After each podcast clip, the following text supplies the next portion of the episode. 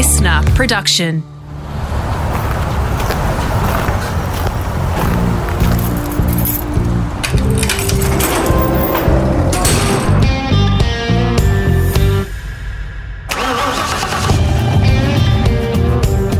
I'm automotive commentator and journalist Greg Rust, and this is Rusty's Garage. I'm on the Gold Coast for this episode with a former supercars team owner that I have immense respect for. Someone many of our loyal listeners have wanted to hear from since Rusty's Garage first started back in 2018. Now, podcasters might think of Ross Stone as a little bit of a unicorn guest. The Ross I know, along with all the Stone brothers for that matter, would rather just do their talking on track. They are, as Neil Crompton has often said, proper racers, and the Hollywood stuff just isn't what drives them. Of course, Ross has accepted that interviews like this are just part of the turf. He's done lots of them for TV over the years, maybe not convos as long as this one. And although deep down he'd probably prefer to shy away from interviews, I'm so pleased he's kindly agreed to come on. We cover all sorts of subjects here and answer some of your questions on social media. From the early years and the seriously impressive things the Stones have done internationally in motorsport to Ross's own race driving career he won't say it, but Ross was pretty handy. He went to the US, and who knows, a solid stint in Europe might have seen him take a very different path. What followed was a brilliant career on the other side of the pit wall. There's reflections of working with larrikin fellow Kiwi Graeme Crosby, who you can find in our library, when they started the journey into team ownership and Thanks to his daughter Anna, you'll also get a real sense of just how much the breakthrough Bathurst win with Jason Bright and Stephen Richards in 1998 helped shore up what seemed like a bit of an uncertain future.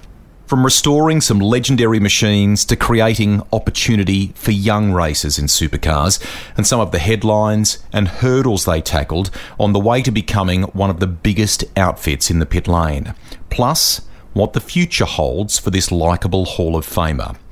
Now, it's a two part chat with insights on their champions Marcos Ambrose, Russell Ingall, and other drivers too, like David Besnard, who had so much promise and more. We're sitting outside at his place. Ross has made me a ripper coffee, and at one point he acknowledges the guys and girls who played such an important role in the much loved SBR team. What you couldn't see in that moment was the cheeky smile, but the very genuine look that he gave his wife Di, who was sitting inside at the time, for the many years of hard work and unwavering support from family as Ross and Jimmy built a dream team. We begin our chat by winding back the clock to Ross's early years, not all that far from the Hampton Downs track on the North Island of New Zealand about 14 miles or, you know, 20 k's from Pukekohe, from the track. There's a country town uh, called Onewhero, and that's that's where we're from. It, it had a telephone exchange which closed at six o'clock on Sunday night because in, in those days it used to, it was still uh, ring up you know, the dial. Connect you. Yeah, yeah, yeah, and they connect you. Yeah. So there's a school there that you go in one end and come out the other. You know, our football club. There was a, a garage where Jimmy originally started his apprenticeship, but then. Um, you know, they they done graders and trucks, so he then moved on to Tuakau, which was um, Big Smoke, which is between where we were from, Onewhero and Pukekohe. So, uh, yeah, so great place. The early recollections of, of cars and motorsport. When was the moment that, that either the passion for something with an engine and wheels hit you, or you know, were you at Pukekohe races and you saw some of the greats that were there? What when did it hit you? Yeah, well, we went to the very first. Um, I'd been to Ardmore with my mum and dad. Um, and and the rest of the family. Legendary track, which is uh, around a, a uh, an airport or an airfield. Yeah, it? yeah, it is. Yep, and um, don't don't sort of remember that, but we went to the very first Pukekohe meeting, and um, McLaren was there and a Mini Cooper S, and um, and you know doing the touring car race as well as the the um, Grand Prix, New Zealand Grand Prix. So, and the crowd was amazing. You know, just just never seen a crowd like that there again. Were you always sort of mechanically minded? And I know you had your own racing career yourself, which we can talk about, your own driving career. But how did that that morph from a, a couple of brothers, a couple of school kids, to actually ending up working working around it? Well, in our family, Jimmy is the oldest, and then I've got a sister Anne, and then I've got another brother Kevin, and then there's myself, and then a younger sister Marilyn, and um, Jimmy was always mucking around with cars and whatever, and just because you're a young kid, you just hang out with the older brothers, and then they started.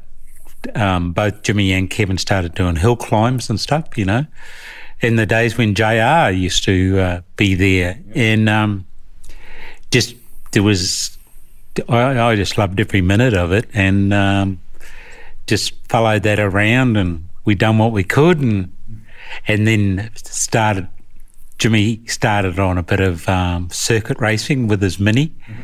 And um, so one thing led to another and uh, I just, I, in my school days, I was um, my main sport was rugby. But uh, religion over there in New Zealand. Yeah, yeah, yeah, absolutely. And then as you grow up, and I played for counties, which is that area's representative team, yep. in under 16 and under 18s. But then just right at 18, I decided um, that was uh, enough rugby and just been with cars, you know, basically full time ever since. Don't undersell yourself here because I know I know what you uh, are like. But I mean, there's a there's a gold star to your name. What what was the first race car? How did you stitch that together, and how did you go? Well, it, was quite funny actually because Jimmy was away in America doing Can Am racing, and my brother Kevin was also overseas at McLaren uh, in the days of Hulme and Fittipaldi doing Formula One. You know. And Kevin used to go away to a race meeting with McLarens with six or sometimes seven people, you know. They take more catering people now than that. but eh, eh, eh, anyway, um, there's a lot of stories about those days. But so when I went to leave school, which was the end of 1969, which is a few years ago now, it was very difficult to get a job New Zealand, the economy's always been a roller coaster. And um, so in the little place only where we were from, there was another family that raced, and that that's um, Gary and Brian Pallo, um, the two brothers, and there's a third brother who I was friends with as well. Um, he was working in Auckland. He got me a, a job at a place called Campbell Motors, which they were the major dealers for Ramblers, Renaults, Peugeots, and also then Toyotas. And I went when the first day I went to get a job, I walked in into Charlotte Street up in Auckland into their workshop and I seen a Corolla there and I go, What's these cars? Never seen one of those people. but it turned out they were, they were a great car to do your apprenticeship on because there was never any issues with um, warranty and and New Zealand had also just moved that to the, at that stage you did you could buy a brand new car without having overseas funds mm-hmm. because before that it was a privilege to buy a new car you know yeah. so um, you know one thing led to another and then Jimmy bought back a Formula Ford and um, I then finished my apprenticeship and David Oxton's father Steve had a had a business called Nortox Engineering, and Alan Draper was the the you know the foreman mechanic there, and so anyway they offered me a hundred bucks a week or two dollars fifty an hour, so I thought I was about six inches taller than what I actually am, but um, when you leave your apprenticeship, you think you know everything. But I just learned so much from Alan mm. Draper, and he looked after or work with David Oxton in his whatever racing he was doing, whether it was Formula Ford or um, Formula 5000 car. And then, of course, Alan, we eventually, 20 years later, caught up at DJR where Alan used to do the engines and, and, and when I went there. So it was really good. Got a lot of, you know, good times. Yeah, from from that stage. Um, Tell me more about the Formula Ford that Jimmy brought back and, and what sort of influence that had on you boys. Um, well, it was quite funny because it, it, he bought a crash car, as Jimmy would, mm-hmm. and then bought it home and we fixed it all up and we called it a Cuda. Okay. What uh, was it? What type of chassis? What, what are we talking here? Oh, well, it was a long story in those days. If it was anything but British, the the duty, you know, for, for bringing anything in the country. So it was, that's why we called it Cuda, but. I get it. yeah, yeah. Uh, anyway, we used to, um, and Jimmy had started uh, with performance developments, doing his own thing, machining manifolds, and and I only worked for um, Steve Oxton for three months, and then I went and worked with Jimmy, and we spent a lot of time on the Formula Ford, and uh, all sorts of stuff there. And um, we actually then built up Jimmy's Escort. He, he raced a twin cam 1300cc engine that was amazing that uh, he used to. He did. He done pretty well with it, really, considering we didn't have much budget. But and that's the Formula Ford that Jimmy raced. We used to go away with, say, uh, Jimmy, Kevin, and I. Mm-hmm and we'd all put our wallets up on the dash of the. Mine was the emptiest, but uh, up on the dash, and when we called them for petrol, whichever one was closest, just paid. But that we didn't care, you know, and that, so that was good. Um, what happened from there? So you you've um, you know in a in a you're you're working around cars. You're clearly in love with the notion of racing. What? How did you bolt the next phase of it together? Well, the next phase really was Jimmy was going to be a partner with um, Dennis Marwood in performance developments. Anyway, that didn't eventuate for a lot of reasons, and and I don't think he was ready for it anyway. But we built a uh, sports sedan. Well, you call it a sports sedan now, but it turned out to be a really good car and in a um, Vauxhall Victor of all things, but it had a six litre Chev in it and and it was owned by Jack Naser. And Jack had bought a old Formula 5000 cars, so we used a lot of the uprights and bits and pieces of that. But Jimmy and I, we just worked away solid on that for quite a few months, you know. And it was interesting because a lot of people said, "Oh, Jack was a car salesman like a lot of those boys in those days." But a lot of people said, "Oh, just be careful of Jack. He's a car sale salesman." But honestly, he um, he was right on the right on his word and on the money, and and he's a lifetime friend now. You know, so uh, just shows you. But that Victor went on to become quite a famous car. You know. Who were some of the, the contemporaries that were, were racing around you in that? I mean, you, you, mentioned Jim Richards before being at the hill climb and so on. What who were some of the others? Well, in those days, uh, Jim had already left for Australia, so he didn't come up other than at Christmas time when, you know, quite a few Aussies used to come over and it was bigger than Ben Hur. But uh, Bob Jane and all those guys. Yeah, yeah, yeah. Um, but there was guys like Paul Fahey oh, yeah. and Red Dawson, Rod Coppins, um, just a lot of good drivers, and you didn't realise how good they were until you look back in hindsight. You know, they they were bloody good.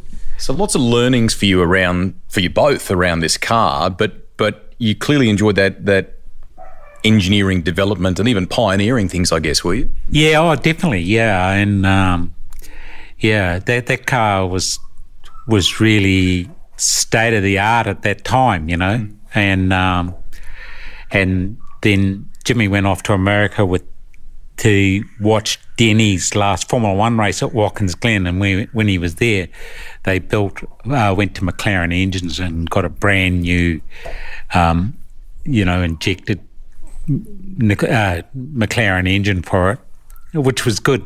But it was funny because that engine was always a little bit harsh, and then one day it just broke a crank after not many miles.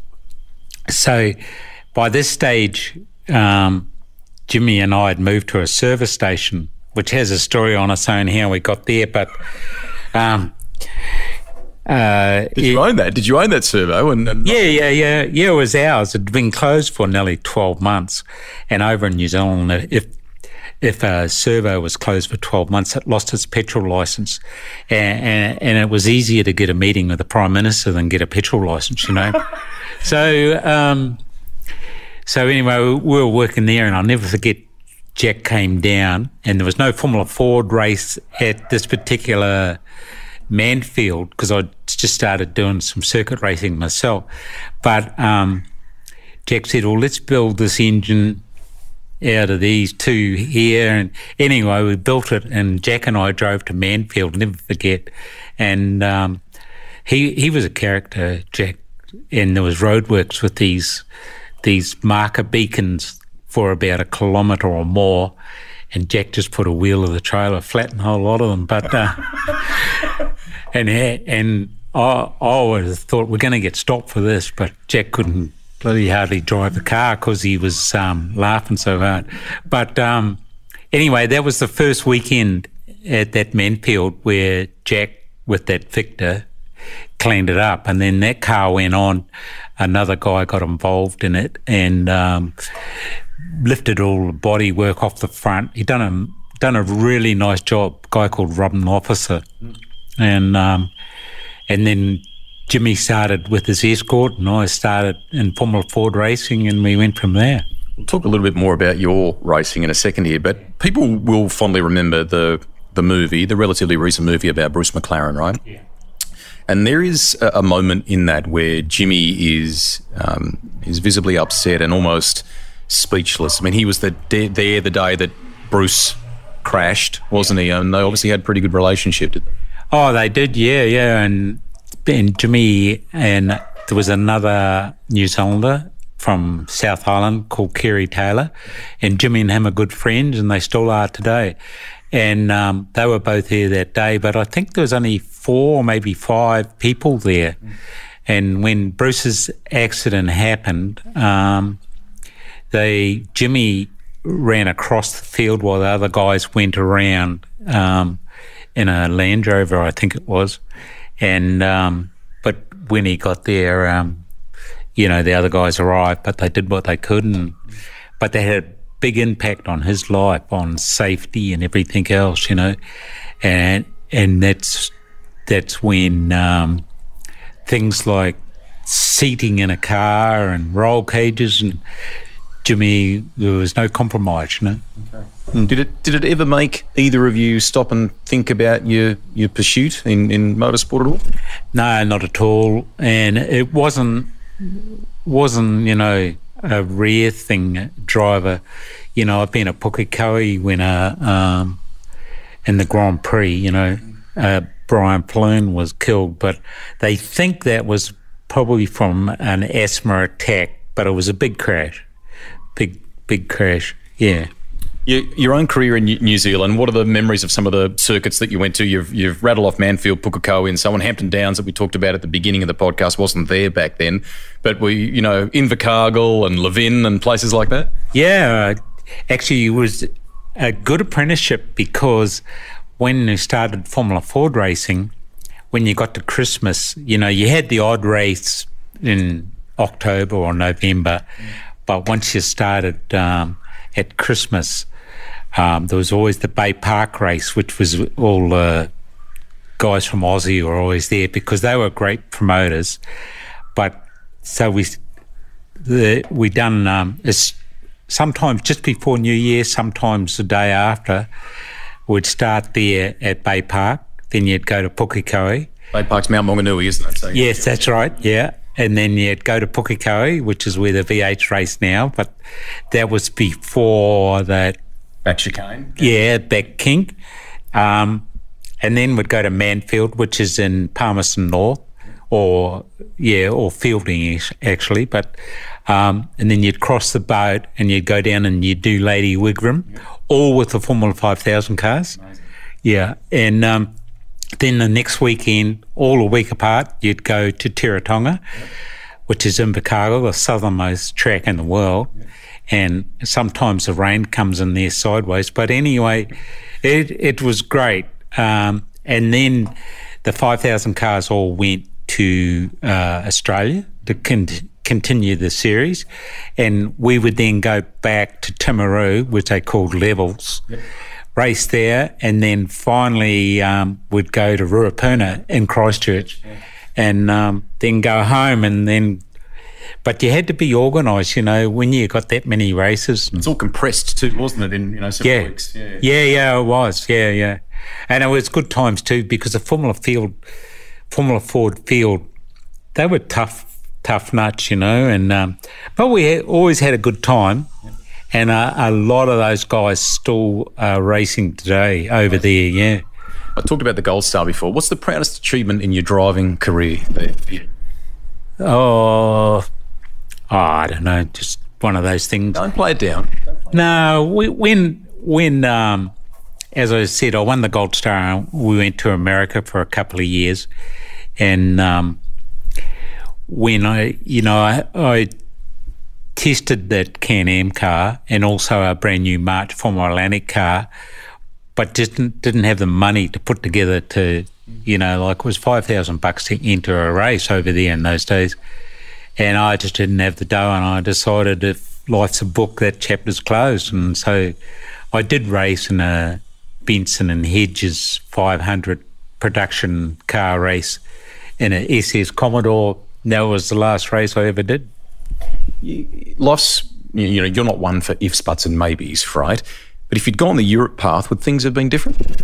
Oh, I think that's a tough gig over there too. Um, we really, you know, when we sold our service station, we didn't look at it as a stepping stone on a next investment. We looked at it as a way to go racing for a couple of years, you know, and um, always been casual about that side of it, I guess. Um, but no, the, Europe's tough gig. America's tough gig because Atlantic car racing in those days was really good, strong. Can I end this this uh, chapter, if you will, with a great little observation you made when I first arrived here today about seeing Alan Jones, Keke Rosberg, those guys going toe to toe, and and perhaps getting maybe a, your first glimpse of AJ, who you would later work with at, in a couple of iterations, yeah. and what he was capable of. Yeah, well, that was interesting actually because um, New Zealand had a promoter called Ron Frost, who who was really um, he, you know, when I look back now, what he did, what he actually achieved for New Zealand motor racing. So when we went to Atlantic Cars over there, uh, Rosberg Keke was one of the first guys to come out, and then you know there was guys Bobby Rahal and all sorts. Yeah, it got to the stage where the New Zealanders actually we had to do a qualifying race to get into the Grand Prix. So actually, um, in hindsight, that was probably the peak of Formula Atlantic racing in New Zealand because guys would go, "Why would I go all that way when I little problem and I don't qualify for the, mm, the race or the series?" So anyway, like everything, is complicated. But um, so Rosberg, I always thought was something special, and saying that New Zealand had some really good drivers too, in Steve Millen, yes. Dave McMillan, Kenny Smith, David Oxton, and um, and there was a couple others that were, you know, Brett Riley when he came back, um, he he was really good, um, but oh, I don't know, it's just one of those things that um, just evolved, I guess. Was it was it tough to stop the driving for you? That was clearly the passion and the dream at that stage. Oh yeah, it was. But how tough? Oh, it was just a logical decision because you're just sick of sick of living, you know, with your ass hanging out of your jeans type of thing. You know what I mean? Um, so that that was easy enough. And I think I was 27 by that stage. So. Yeah. Was it a case of then mapping out right? I, I want to go down a, a uh, you know, instead of working in the car as a driver, working around the car. Is it? Was there a conscious choice about that? Uh, yeah, there was. I went to America to try and get a drive, as I said, and um, I spent two seasons there. and um, and, and that was great, great memories, great time. But you know, as you move on, Di and I decided to get married when I came home after the end of the second stint there, and. Um, so my brother Kevin and I started a little workshop after working with the general public in the service station with Jimmy when we were partners. Kevin and I just started a small workshop in Tuakau, and um, race orientated. You mean? No, no, no, no, no. We didn't do any racing. Okay. I, I, I did do one Formula Ford race in that era where we gave the car a bit of a touch up, and then at the Grand Prix meeting. So um, this is all just normal cars for the road, kind of Yeah, yeah, just normal cars. And then New Zealand went to a. Uh, they had a political decision to go to be self-sufficient in energy, mm-hmm. so they bought out compressed natural gas. Um, and all the training that went with it, converting cars to run on CNG yeah. um, and also LPG, which was by far a better fuel, but the cost of the CNG for the Kiwis was cheap, you know. Mm-hmm. So we we done that for a few years, but then, you know, sometimes you could hear the cars testing at Pukekohe during the week. And if you're going out, you'd always drop in and see what the hell was going on, and and um, you know, like I remember one time I called and Dave McMillan was there, and he had a Nissan engine in his um, yeah, I'm sure it was a Nissan engine. And he was very protective, and I couldn't care less. But anyway, a few years later, um, Kenny Smith was going up to uh, KL in Malaysia, and um, so I went along and looked after his car. And then after that, um, we went, came over here to Australia, and done some um, Atlantic well, Pacific car races. I think there was three. There was one in um, Adelaide, Calder, and then Oran Park. Okay. And anyway, that sort of kick-started the game. And then out of the blue one day, I got a phone call. Um, there was a Auckland businessman who owned Auckland Coin and Bullion, Ray Smith, and he was getting a car built at, at Brock's team down in Melbourne. Yep and um, a Commodore. Yeah, yeah, gold one. Yeah. Anyway, uh, Larry had left, had left, and I think they were missing Larry big time. But any anyway, um, my brother Kevin and I we left an apprentice at the workshop, and we went over for six weeks. Oh, and another guy, Greg Hesketh, who terrific, terrific bloke any, anyway, uh, we went over and we built this car at, at the Brock workshop. You're talking about? Yeah, yeah, yeah, in the race shop. So Brock had in those days in Port Melbourne. There's a big Bunnings there now, but. Um, uh, and it was quite funny because I went looking for it. Yeah, this this is Bertie Street. Anyway, um, I was going to say. You went to work on the car. Oh yes, yeah, and so we built it there, and Denny Hulme uh, was driving it. So when I started doing that, the three brothers had all done Denny's cars because Jimmy used to look after Denny's Can Am car, yeah. and Kevin looked after his Formula One car um, one year. Um, so yeah, it was amazing. It was it was good, and I I loved it. You know, there was a beginning of Group Group A, yeah. yeah. So, and we just put the car in a rental truck and and my brother Kevin and Greg um, drove up to Oran Park and we did Sandown and big distances compared to New Zealand in oh, some ways. Yeah, yeah.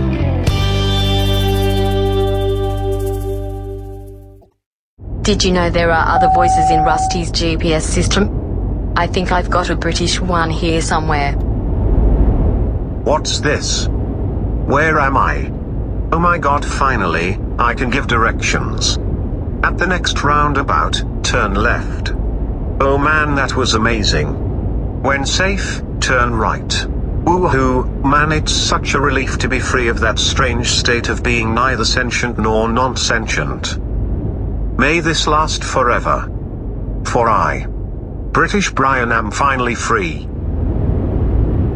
Firstly, did you interact with Brock? What was he like when you first saw him? And did you kind of, I mean, at that stage, were you acutely aware of who Peter Brock was and things like that? Oh, yeah, a- absolutely. Um, although it's funny, Bathurst never meant as much to Jimmy and I. Oh, I think I'm speaking for Jimmy, but yeah. Bathurst never meant as much at that point. At yeah. that point, as say a championship or you know the next race type of thing. Um, but Brock was always there. Johnny Harvey was there, but I don't think it was long to go in Johnny Harvey and Brock's business relationship mm-hmm. because Johnny would walk down the outside of the building and Peter would come down the inside or or vice versa, you know. Avoiding each other. Yeah, yeah. But you know, you got to say, I've never met a guy with more charisma than Brock, and he, he, was brilliant. He'd come and talk to you, and you know, half an hour later, you could. You got to say, oh, I've got to get back to work here. Yeah, yeah. very engaging, oh, yes. incre- incredibly yeah. engaging. Denny, now he very sadly passed away in in '92 at uh, at Bathurst. You talked about the three of you having a, a a car connection with him. What was he like? Oh, he was the best bloke. He he um, he sometimes, when I lived in Tuakau, he if he'd been to Auckland, he'd drop in on the way home for a cup of tea or whatever. Just just one of those guys. And I, uh, my brother Kevin was very good on enduro motorbikes, um, doing hare and hounds and things like that. But every um, uh, every Sunday, nearest to the twentieth of every month, there was a big ride around the forest down um, near Tokoroa, near one of the dams there on the Waikato River. And, and, you would go down there, and Denny would always be there, and we'd meet up and we'd always ride together. But his riding was just like how he drove. He was smooth as, you know. Yeah, I never seen him come off. and and he had a big Honda, which they were a bloody handful. Yeah. yeah. Incredible, incredible career that, that he had. You brought up Croz, so so let's go there. He's been a guest on the podcast, one of the funniest ones that I've I've had the pleasure of enjoying over time. He's got some amazing stories. I, I reckon you half gave me the intel for it. There is a there is a classic story of him at Adelaide, and he, I think at the Grand Prix meet wasn't he hooked up with some friends on the Saturday night and had a late finish and. Yeah but he drove like a scalded cat the next day, didn't he? well, he did after the start because when the practice was on, um, we only done a few laps and it started raining. But Croz was good enough to put it on the front row. I think that sounds right. I think Jr. might have been um, might have been on pole, but anyway. So we come to the race, and Croz was very ill the next morning, you know, and. I think in this day and age, if he had got tested, he maybe trouble. Yeah. So anyway, uh, got up early in the morning. In those days, you had to be in the track early before they shut shut it down. So got Croz. We got the coffees going and a few things. Anyway, come the race, and um, he he was half asleep when the race started, and he first lap around he was fifth, I think, and. and um, I never spoke a word to him on the radio because uh, I was I was dirty because I dedicated Diane and I and our kids had moved over to Australia and you know my future was depending on it. But saying that with Croz, you couldn't be angry with him for too long. He's just that sort of bloke, but immensely talented. Anyway, um, what was going to say? Yeah, that's right. It first lap around, I think he was fifth or somewhere thereabouts. And then on the third lap, he said, Roscoe, Roscoe, what he used to call me, I'm feeling good. and so he started picking a few cars off, and um, and Grice went on to win the race with a spin, if I remember properly, and uh, George Fury was second, and Croz was third. So I went to pick the car up from the podium presentation. And I went up to Crosby and just gave him his pedigree. And George was stunned, you know, that it, he said he drove well. And I said, You don't know the story. And actually, it's actually funny because about 15 years later at a function, I seen George and I explained to him, and he said, I often wondered about that. yeah. He's an amazing character. He did some some phenomenal things on two wheels, Croz. Could he have achieved even more in a in a four wheel sense in your mind? Yeah, absolutely. At that stage, he was using his own money. And at the end of that year, which was 1986, we went up to Japan with uh, Bob Jane. And Croz drove with Grice in a less small car. And Bob was up there as well. And um, the last thing that Bob said to Croz and I, come and see me, because we then went directly back to New Zealand to do this series they were developing there, and which was a good series too and well run. Um, but the last thing, Bob Jane, come and see me, and we'll um, sort something out for the future. And of course, Croz never did.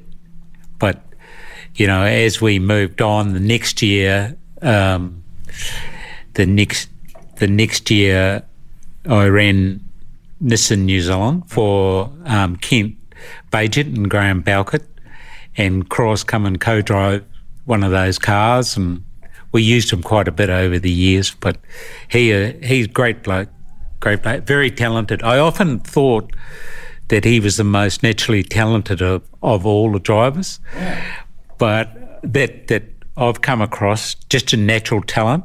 But I think after watching uh, SVG at um, Hampton Downs in the, the you know the Toyota Formula Toyota car, I, and and his rally stuff and that, I th- think you know Shane might just take the cap cap there. Yeah.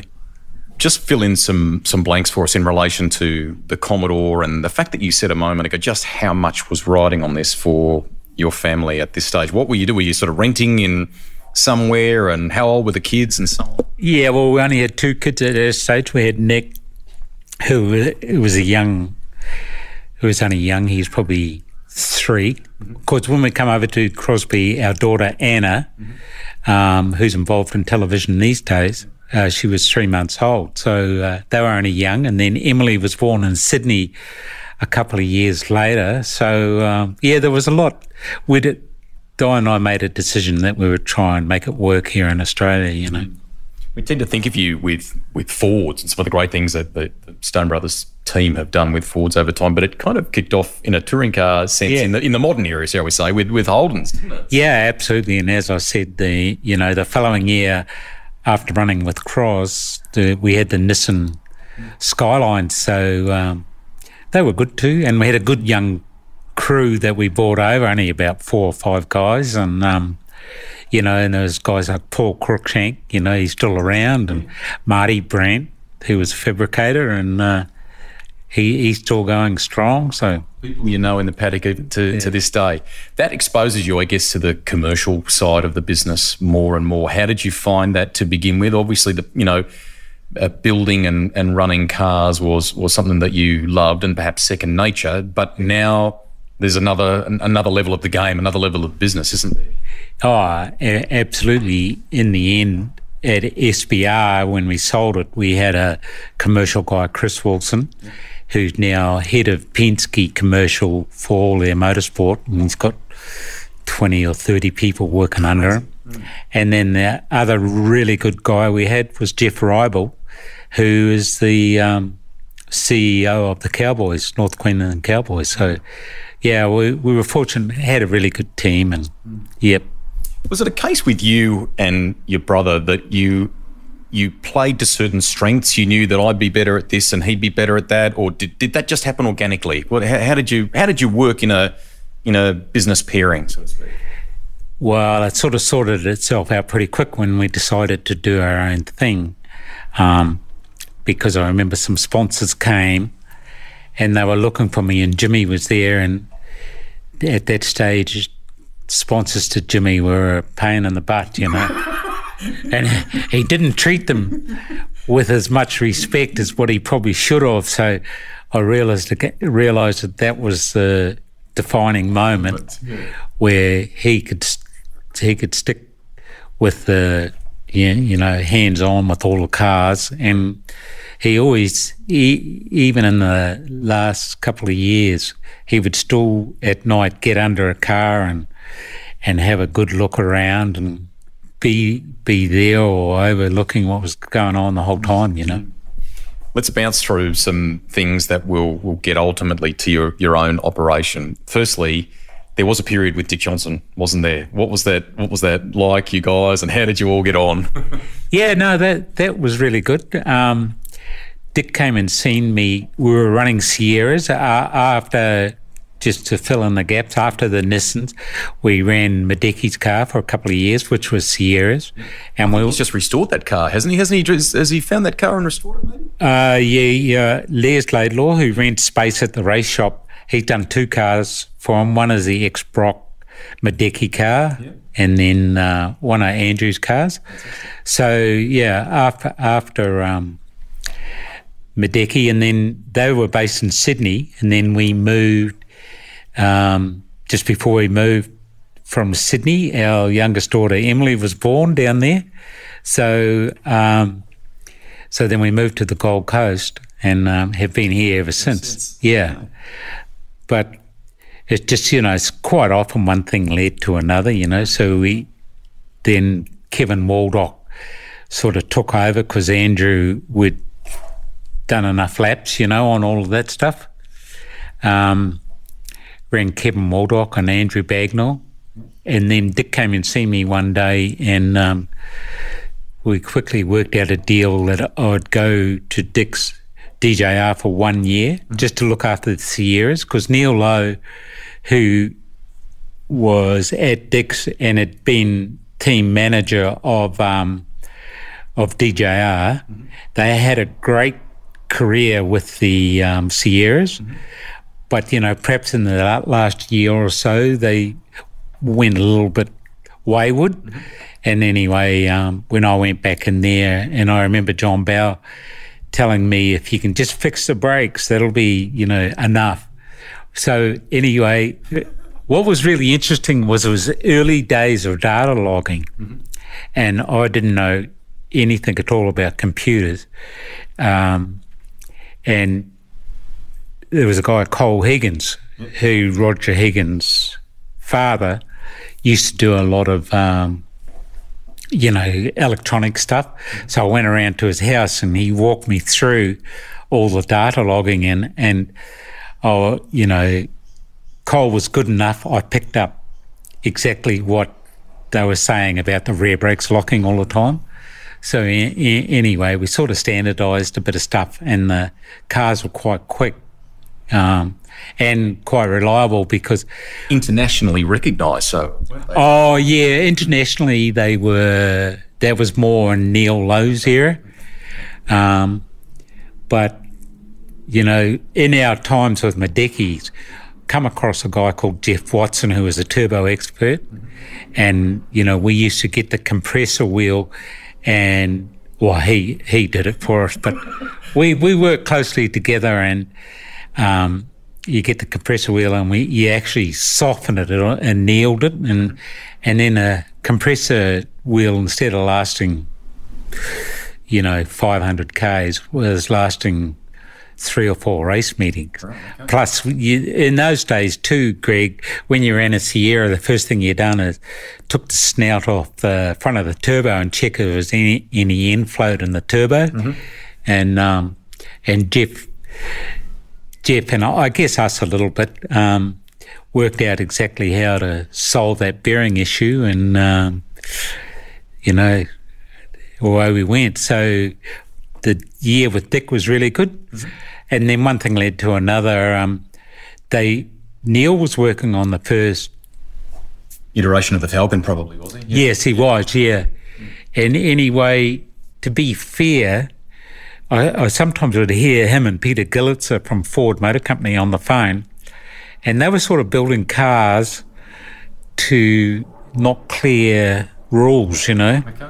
So Neal Lowe was also building a boat, so he decided he was going to take some time away and finish that.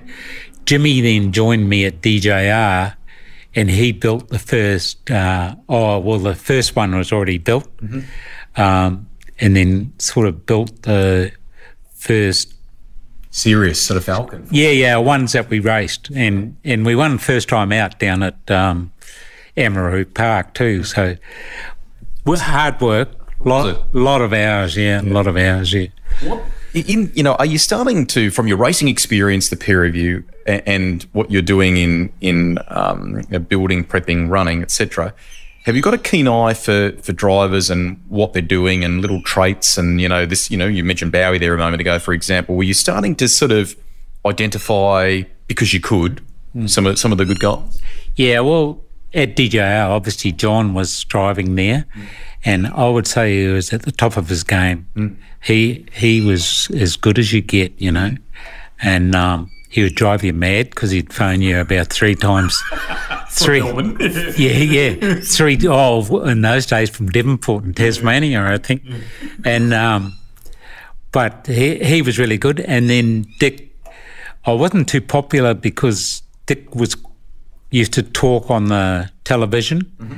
but you could look at his lap times when he is without listening to him. You could tell when he was talking because they'd away. So so we were there to win, you know. So um, we had to give that away, and Dick Dick accepted it. He, he was good. You were actually that that um, increased phase of, of onboard cameras, which became such a significant yeah. thing. There was there was one in the Crosby car that I think you had at Calder at one stage too, wasn't there? Yeah, yeah. And Crosby done a bit of commentary, and he was a natural at it too. yeah, yeah, yeah. He was. Yeah. Always quick with the with the yeah. one liners. Yeah, yeah, he was. Stone Brothers Racing. How did that come about? What was the, you know, did you and Jimmy go and sit down over a coffee somewhere and say, right, we're going to do this? Like, how did that come to be? Well, it's a bit of a long story because not far from where I lived was up at Ormeau Way, mm-hmm. was Darlington Park was getting built. And then Jimmy and I thought that we would, two years at Dick's, no, it was more, because we left after Bathurst in 95. Mm-hmm. Um, and Dick actually flew us home. But Alan Jones had phoned us and he had a sponsor, which was Pack Leader. So we quickly formed Alan Jones Racing with Jimmy, uh, Jimmy Allen and I all thirds each. And um, but it was a big job because Alan owned a factory that had been a Oh, they were running Formula Fords in the front of that factory at that stage.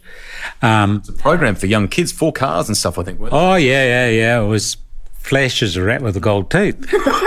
and anyway, the back part of that factory, the back part of that factory was um, had been a boat building place, okay. so a lot of fiberglass dust. So the first day that we went there, Dick actually flew Jimmy and I home from Bathurst. So Monday morning, Monday morning, yeah, we started work on Alan Jones Racing and just got a fire hose out and just done the roof, everything, you know. And um, that's how we started. And Diane would tell you, Jimmy and I used to work seven days a week and we'd always be at work at seven. Yep. And we'd never go home in before midnight, mm. and we'd done that for seven weeks, I think. And some of the other boys, we always made sure they had a Sunday off, yep. or the you know the rest of the team. And um, you'd still go in, you guys? You? Yeah, yeah, yeah. We yeah, we'd still be there. And sometimes Campbell Little was with us. Sometimes on a Sunday he'd turn up, and the odd guy, if he was in the middle of a job, they would just come in and you'd say, Oh, you need a break. And Jimmy and I should have had some time off too, you know, because Di used to bring the kids down down to have lunch, you know, because you'd never see them.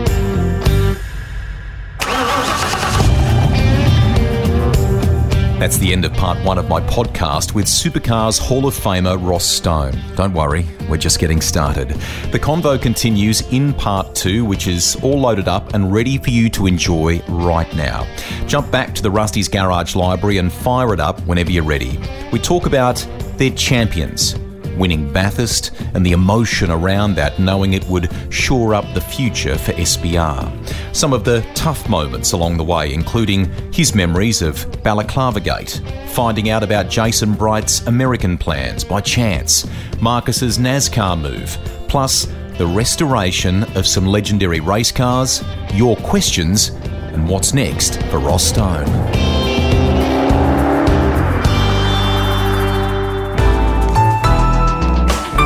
Listener.